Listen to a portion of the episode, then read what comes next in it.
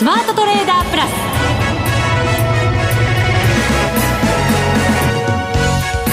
全国のリスナーの皆さんこんにちは。内田まさです。この時間はザ・スマートトレーダープラスをお送りしていきます。今日は福永さんが残念ながら電話での出演となります。スタジオにはいらっしゃいません。早速呼んでみましょう。福永さん。はい。こんにちは。こんにちは。よろしくお願いいたします。どちらに今日はえ？あのですね、はい、今日あの静岡県の三島に来ておりまして。あら我がふるさとのすぐ近くじゃないですか。本当ですか？ええ。ー、あらまあそれはそれはなんかお土産買って帰りますか？よろしくお願いします。今日でもあれじゃないですか。天気があんまり良くないから富士山が見えなくて残念ですね。おっしゃる通りなんですよ。本当にねあの、えー、富士山の上の方が雲に隠れてしまっていてですね、えーちょっと晴れ間は見えなかったんですが、マーケットはなんか、ちょっとなんか青空見えてきた感じですね。見えました、福永さんには。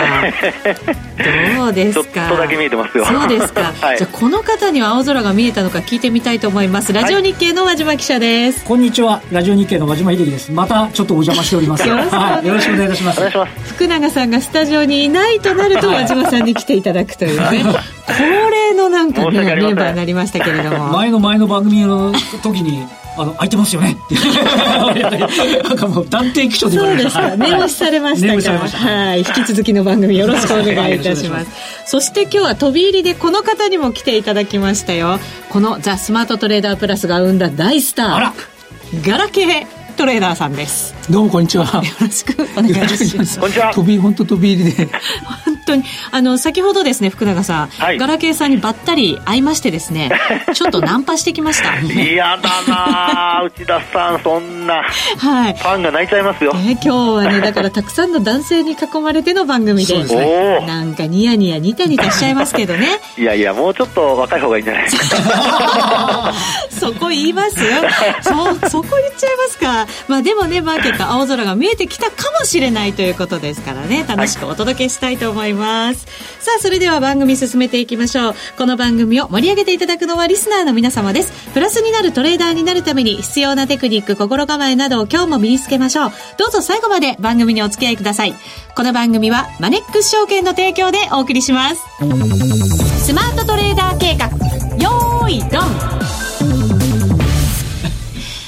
さあ、ザ・スマートトレーダー計画、用意ドンのコーナーでございます。まずは足元の相場振り返っていきたいと思います。日経平均387円82銭高、23,486円11銭。福永さん、はい、今日の高値圏で引けてます。そうですよね。はい、あの、午前中はそれほど、まあ、勢いがないと言ったらなんですけども、ええあのー、まあ、1時間ぐらいはですね、23,300円の手前のところでちょっともみ合いだったんですが、はい。10時過ぎぐらいから、まあ、ドル円もちょっと円安に触れたのもありましたけども、うん、あのー、少しこう、まあ、上値を追うような動きになりまして、はい、特に今日の引け、これすごいですよね。ぐんとね、やっぱり伸びて。はい、朝安値をつけていて23,211円12銭だったんですけど、そこから見ると、270円ぐらい上げて、ねね。ということですから、日中の値幅も、値動きの幅も大きかったということになりますね。そういうことになりますよね。えー、ですから、昨日の下げ分はもちろん大きく取り戻してますし、はい、あと、その前の下げ分のちょっと、まあ、あの、もちろん全部とはいかないまでもですね、えー、えー、大きくこう取り戻す、そういう流れになっていると。いうところになりますよね。そうですね。和島さん、このところちょっとね、下落してきましたから。ね、あの、今日7日ぶり反反発なんですけど、今あった通り、午前中より午後の方が強いじゃないですか。はい。これね、6日間続落の途中って、寄り付きより引けがずっと安いんですよ。だから、だから嫌なね。陰線なんですよ。ずっとずるっ、ずるっていう感じ今ね、チャート見ててずっと黒いですもん。あ、まあ黒いってね、私が白黒でプリントアウトしてるからなんですけど。そうなんです。嫌なね、重さ続いてましたけど、福永さんこれ、はい、月初にプラスになるっていうのもちょっと大きいですか？ね、これ、あのー、大発会の時もそうだったですけども。ちなみにあれですよ。はい。月月初に高いの20ヶ月連続なんですよ。やっぱり。ね、はい、福永さん言いたかったでしょう。ごめんなさい。打ち合わせしたの？いや、いいです、い。それはもう、言いたかった。だろうなと思って。もう、和島先輩の僕は後をついていきました本当に。もうダメですよ。内田さん余計なこと言わないで。そうですか。失礼しました。いやいや、まあ、それでですね、はい、あの、今のお話にありましたように、月初とかを上昇したおかげでですね、はい、まあ言ってみれば、あのね、えー、価格の余裕もできますし、はい。あともう一つ、あの、気持ちの余裕もできるということで。すみません、ちょっと半分ダジャレになってしまいましたけどね。でもそれも大事ですよね。そうなんですよね。で、あの、和島さんが教えてくださったように、まあ、20ヶ月連続の、まあ、あの、決勝、上昇と。うんはい。いうことで、本当にいい流れがずっとね、まあ、あの、とりあえず途切れなかったというね。そうですよね。はい。だから、まあ、上昇トレンドが続いてるって、はっきり、まあ、言えないのかもしれませんけど、まあ、大丈夫ですよね。これ、ちなみにあれなんですよ。6日間で日経平均で1026円下げてて、はい、今日387円高なんで、下落分の38%は取り戻した形になってるんですよね。ああ、そうか。でも、前に私、ここお邪魔した時に、あの、福永さんが上に壁があるってなんか、落ち落ちた気が。言ってましたよ。そのたそっからガラス上がってるんで、ああ、壁かと思いましたけどね。そう、本当そう。あの時和島さんも嫌な感じだって言っててね。そうそうそうでしたけど、福永さんどうですか、ちょっと青空が見えたなんて言ってましたけど。あのですね、やっぱりあの、快晴じゃないんですよね、まだね。あそうですか。ええ雲はある、そうですね。若干やっぱりまだ雲あると思うんですけども、これあの、一つのあの理由としてですね、はい、あの日経平均株価もトピックスも、まあ、チャートをご覧いただける方はご覧いただきたいんですけど、あの、今日の日中の5日移動平均線は上回ってるんですが、ええ、まだこれ25日移動平均線を上回ってないんですよね。どっちもですね。でもトピックス、ほぼ同値ぐらいですよ。ダメです。ダ メダメ。あの、そういうのがですね、曖昧にあの、しちゃダメなんですよ。さすが国際テクニカルアナリスト。はい。そこまであのね、ちょっとあの、頭が硬いって言われるかもしれませんけど。まあでもね、慎重さがこの番組のね、売りですからね。はい。はい。で、あのー、従いましてですね、やっぱりこの25日線を抜けるまではちょっと安心、まあ、禁物かなと。はい。で、あともう一つはですね、今度はいい方なんですけど、あの、昨日のその、下落、まあ言ってみればその、寄り付きの価格をですね、大きく下回って昨日、あの、終えて、上髭つけてますよね。そうですね。陰線、上髭、はい、両方とも同じような形ですね。ローソクは。はい。で、あと、ここのですね、その寄り付きの陰線のちょうど、まあ、初めのところになりますけども、はい。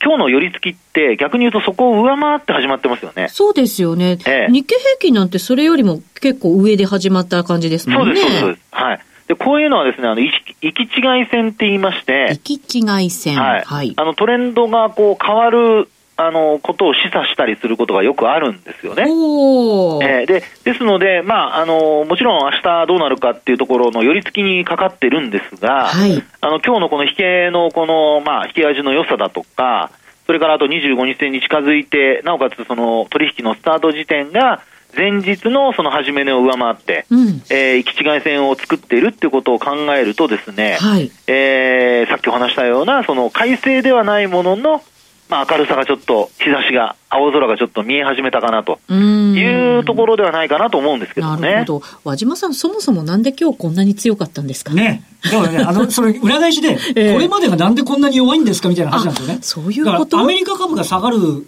前から日本株で調整してるんで、で、気にしたのはやっぱり、ととりあえず最初、為替だと思うんですね。はい、あの、やっぱり109円を切ったあたりから、ちょっと企業業績どうなのって言ってるところにアメリカガン下がってるんで、うん、とりあえずどうですかね、アメリカの一般教師を通過し、FOMC を通過し、はい、あの、とりあえず通過したこと自体が、アメリカ株もちょっと落ち着いてるし。そうですよね。波がなかったっていうことがまた安心感。ね。為替が109円台入ってるっていうのもね。ねそうですよね。まだトレンドが変わったかどうかともかくとしても、今日のところはその分だけ上げ足5番。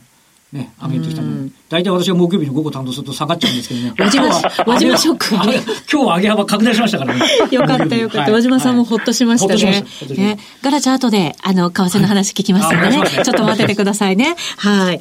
そうかそうか。そうするとじゃあ、あれですね、福永さん。明日の動き重要になってきますね。そうですね。まあ明日の動きが、まあ今日2月1日でですね、またまたあの、いろんな経済指標の発表がアメリカありますよね。はい。で、あと輪島さんからも今お話ありましたように、やっぱりちょっと為替のね、円高が一服してるっていうのが、はい、ちょっとあの、海安進化にもつながってますし、うん。えー、まあ、あとは、あの、業績発表も比較的こうね、好調な業績発表が出てますから、はい、そう考えますと、やっぱり、あの、今晩の経済指標、アメリカの経済指標の結果次第では、うん、まあ、円安がというか、まあ、あの、ドルがちょっと買い戻されてですね、戻すっていうことも期待されますので、はい、まあ、そうなりますと FOMC も通過して、今晩特にあの ISM の製造業景況感指数ですよね。ありますね。はい。まあ、このあたりが、まあ、結果良ければ、あのー、ひょっとしたらですけども、えー、まあ、ドル円、ひょっとしたら110円台に乗せるとか、はい。そういうこともなきにしもあらずですよね。うんただ気になるのは、ちょっとアメリカの経済指標も、少しなんか気になる数字がなくもないっていう感じ ではあるんですけどね。その通りですよね。えーでやっぱりあのアメリカの経済指標に関して言いますと、あのまあ、皆さんそれぞれ、えー、こういろいろ見方、水準とかあるとは思うんですが、えあのすごくこう景況感が強いというのが、もう今までの見方でですね、でそれが加速してほしいというのも希望としてもあるわけですよね。でそうした中で、あのやっぱりデータが足踏みをしてしまいますと、やっぱ今年の利上げそのものが、あのー、まあ、3回で終わっちゃうんじゃないかとか、はい、そういうその足元では金利が上昇していてもですね、えー、アメリカの景気っていうのは、まあ、やっぱり、えー、巡航速度でこう緩やかにあの良くなるんじゃないかとか、まあ、そういう話になりますと、やっぱりどうしてもドル買いづらいとかいうことになりかねませんもんね。まあそうですね。はい、このところのあのね、アメリカのトランプ大統領をはじめとしたドルに関する発言というのがね、ねなんだかいろんなもの出てきちゃってますから。そうですよね。えー、ただ、あの、アメリカの方の決算もそれほど悪くなくてですね、うん、あの、二桁増益というのは今の見通しで、まあ、今のところそれが、あの、続いてますので、はい、そういう意味では、あの、ニューヨークダウンも昨日ね、反発してくれたというところもありますから、ちょっと、まあそういう意味では、その、金利の上昇なんか足元気になる部分ではあるものの、えー、崩れない、崩れかけたところで持ち直すという、そういう、まあ、あの、ベースになってるかなというふうには思いますけどね。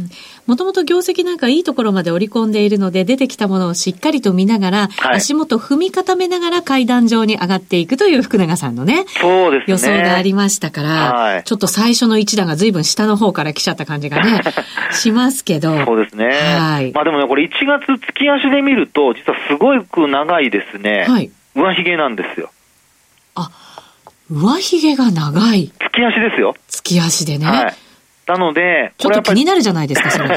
なのでですね、できれば明日、ええ、もう本当にあの、25日線上抜いて維持していかないと、ちょっと、あの、もたもた感が長引いちゃう可能性はありますんで。上髭しっかりと取っていくような動きにならないとダメってことですよね。そこをですね、ちょっとやっぱり2月の注目ポイントとして挙げときたいなと思いますけどね。はい。和島さん、2月って何か注目すべきことってあります？ね、あの、なんか逆逆に出るんですけど、普通だったら節分天井とか言うんですけど、あ、言いますよ、ね、節分像になるケースも結構むしろ多かったりするんですよね。それって相場のマインドかしら？うそうで、あの、実は過去のデータ見ると方向感ないんですよ、2月って。あの、もう、あの、勝率とか見ても、あの、はい、昔はね、ジャニュアリーエフェクトって1月効果で、1月は高いってあったんですけど、今、相場がいいんで、1月だと利食いから入るんですよ。だから、月足陰線なんですよね。なるほどね。今回もね。だから、で、あとは2月がちょっと方向感乏しい感じっていうのが、あの、あるんですけど、まあこれ、1月陰線っていうのも多分3年連続だと思うんですよね。意外にだからその後は踏ん張ってるじゃないですか。まあ、そうですね、はい、年末高のってちょっと利食い入っての踏ん張りながらさらに年末に向けて上っていう、ね、そういうふうに言ってくれるといいなぐらいの感じかもしれないですよね。長いちょトレンドで見るとですね。なるほど。はい、和島さんもでも決算発表ちょっと安心して見てられるんじゃないですか？あの、決算は非常に二通りあって、為替の円高どうですかって聞くんですよ。あの、で、言ったら、いや、今期は関係ないって、だからもう予約終わっちゃってるから。まあ、そうですよ、ね、だから来年の時のスタートの時にどうなってるかで、えー、その、こちらもその前提レートを組むんで、だから、4月とかね、に円高になってると、嫌かなっていうようなね、感触っていうのはちょっと、あの、取材しながらは思いますけどね。なるほど。はい、4月あたりの為替のレートですね。この辺ちょっと大きなポイントになりそうです。はい、お知らせ挟んで、為替の話も伺います。それでは一旦 CM です。日本株投資をお楽しみの皆様。今注目のアメリカへ投資してみませんか？米国株に興味はあるけど、英語だし、知らない企業も多いし、なんだか難しそうだなと思っている方。実はそうではありません。米国株は1株から購入可能。株価は100ドル以下の銘柄が多く、1万円もあれば、あなたも米国企業の株主に。少額から投資でき、始めやすいのが米国株の特徴なんです。多くの企業では、配当は3ヶ月ごとに支払われ、配当金をもらえる楽しみがたくさん。最近は日本でもサービス展開しているアメリカ企業が増えており、日本人にも身近になったことで、米国株投資を始める方が増えています。マネック証券の米国株取引サービスはお得がいっぱい。取引手数料は業界最安水準の税抜きで約定金額の0.45%。業界最安水準の1取引あたり最低5ドルから、特定口座にも対応しており、厳選徴収を選択すれば確定申告は不要。取扱銘柄数はオンライン業界最多の3000銘柄帳。さらにさらに、米国株を初めてお取引されるお客様は、最初の20日間限定で、取引手数料を最大3万円までキャッシュバック。米国株なら、マネックス証券。今すぐ、マネックス証券、米国株で検索。配当金は各企業の業績などにより金額などが変わることがあります。米国株式及び米国 ETF、リート、予託証券、受益証券発行信託の受益証券などの売買では、株価などの価格の変動、外国為替相場の変動など、または発行者などの信用状況の悪化などにより、元本損失が生じることがあります。お取引の際は必ず、契約締結前交付書面を十分お読みください。マネックス証券株式会社、金融商品取引業者、関東財務局長、金賞第165号。ザ・スマートトレーダープラス。今週のハイライト。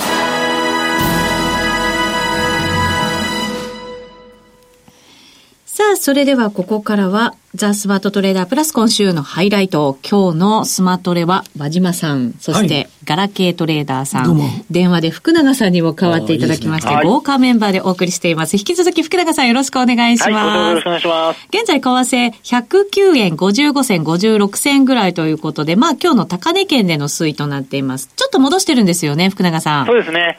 あのー、まあやっぱり FOMC の結果ですね、イエレン FRB, えー、FRB 議長のその、まあ、今回最後の、あの、はい、ええー、FOMC だったんですけども、はい、まあ、結果的にその中身を見ますと、景気に対してですね、非常にまあ強気の見方であるとか、うん、あるいはそのインフレに対する見方もですね、えー、もう本当にあの、ちょっとこう、さっき私あの年3回とかって言いましたけども、もし加速するようだと4回利上げするかもみたいな、はい、そういうニュアンスを含ませているような内容だったんではないかなってところだと思うんですけどもね。はい。はい。で、まあ、その結果、やはりあのドル円見ていただいても、じわじわじわじわこう水準切り上げていてですね、えー、結果的にあの109円の今もう54銭ぐらいですかね。そうですね。はい。はい、で、あと、ポイントになるのが、この、これまでもお話してました、ユーロドルの動きなんですけど、はい。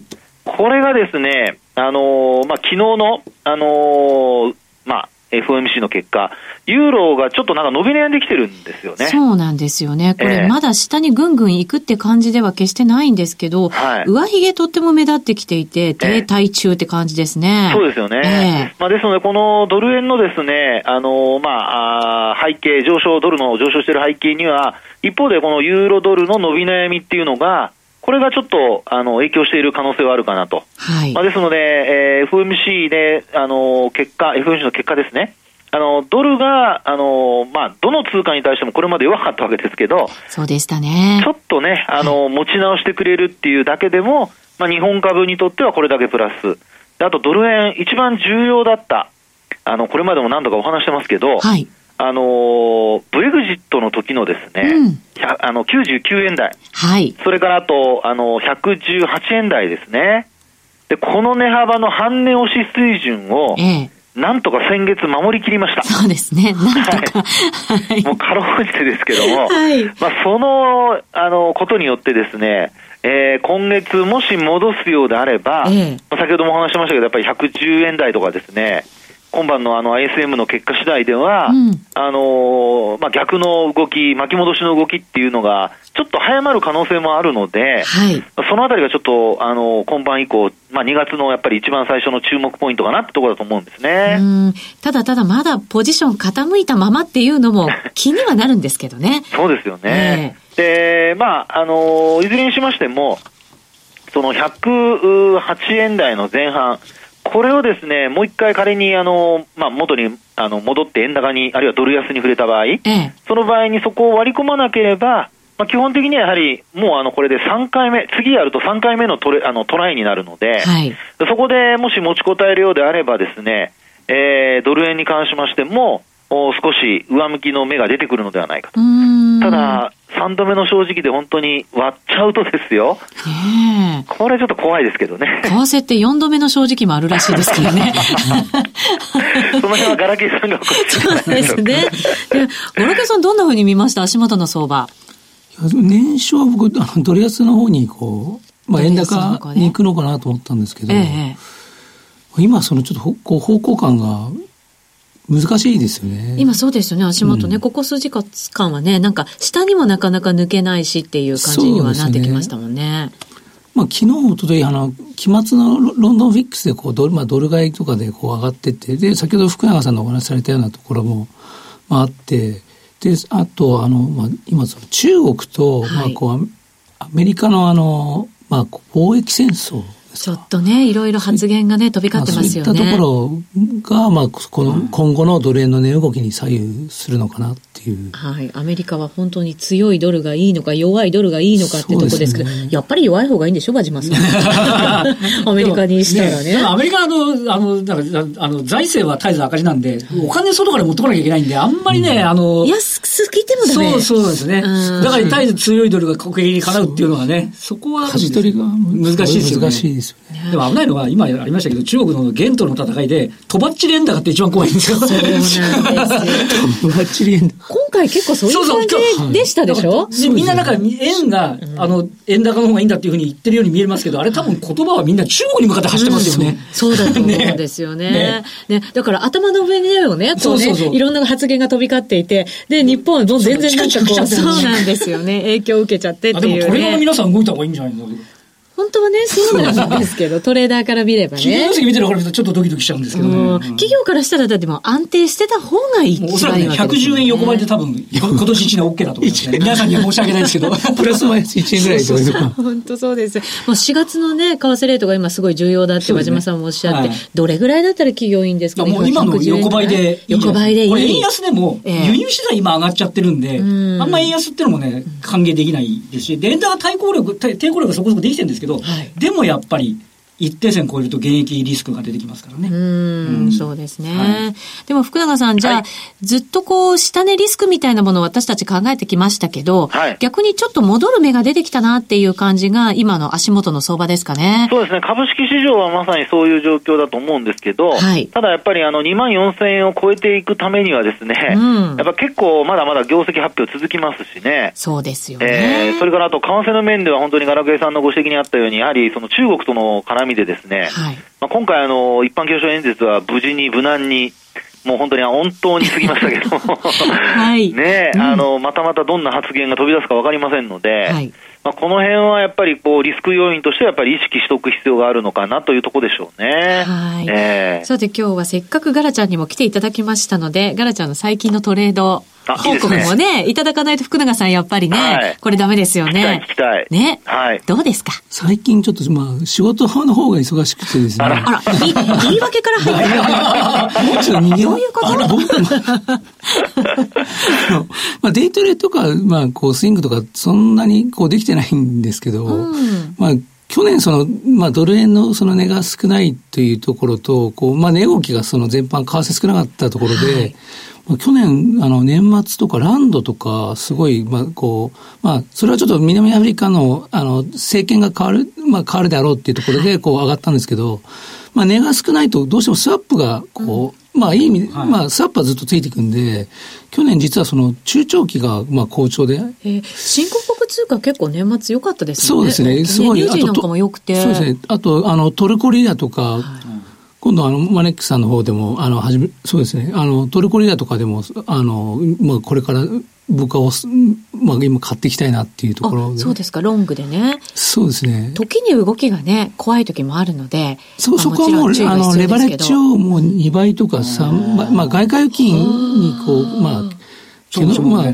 そうですね、毛の生えたような、まあ、じゃ若干、あの、こう、レバレッジをかける程度でやっていけばですね、うんまあ、あの、スワップがこうついてくるんで、うん、去年みたいに値が動かないと、まあ、クロス円ってだ、まあ、こう、リスクオフ、リスクオン、そんな、まあ、昨日、去年ってそんなだったと思うんですけど、まあ、ずっとスワップがこうついてくるんで、うん、まあ、自分、実はその中長期でこう、年末年始とか、まあ、いい思いが。チャリンチャリンと。チャリンチャリンと。羨ましいですね、福永さん。チャリンチャリンだそうですよ。お年玉みたい。本当 お年玉まだ受付中ですけどね。僕も。ちょっと気持ち悪がりが。僕も受付もらってるじゃないですか、そうですよ。えー、じゃあ、ガラケーさん、今年はじゃあ、引き続き中長期でやっていく感じですか、まあ、まあ、ポートフォリオじゃないですけど、はい、はい、中長期の方と、あと、まあ、ドル円とかドルストレート、ユーロドルとかですね、うん、の、まあで、まあ中値もやってますし、はい、まあユーロドルのスイングとか、そういったところでやっていければなと思ってます、ね、ユーロドルの方向性もちょっと今難しいんですけど、どうでしょう？そうですね。なんかまあユーロがこう強いんで、まあロングで持ってたんですけど、まあ今ドルがこう、ちょっとまあ戻、あの強くなってきてるんで、はいもしかしてユーロ円の方がいいのかなとか。ユーロ円はね、なんか、去年も主役級だったじゃないですかね。うん、そうですね。そこは、あ、でも、そう先ほどのその、まあ、中国とのその兼ね合いで、まあ、円が、円がこう、消去法でこう強くなっちゃったりすると、またちょっと難しいところで、今ちょっとそのね、値動きがまあ難しいところでは、どっちに動くかっていうところが。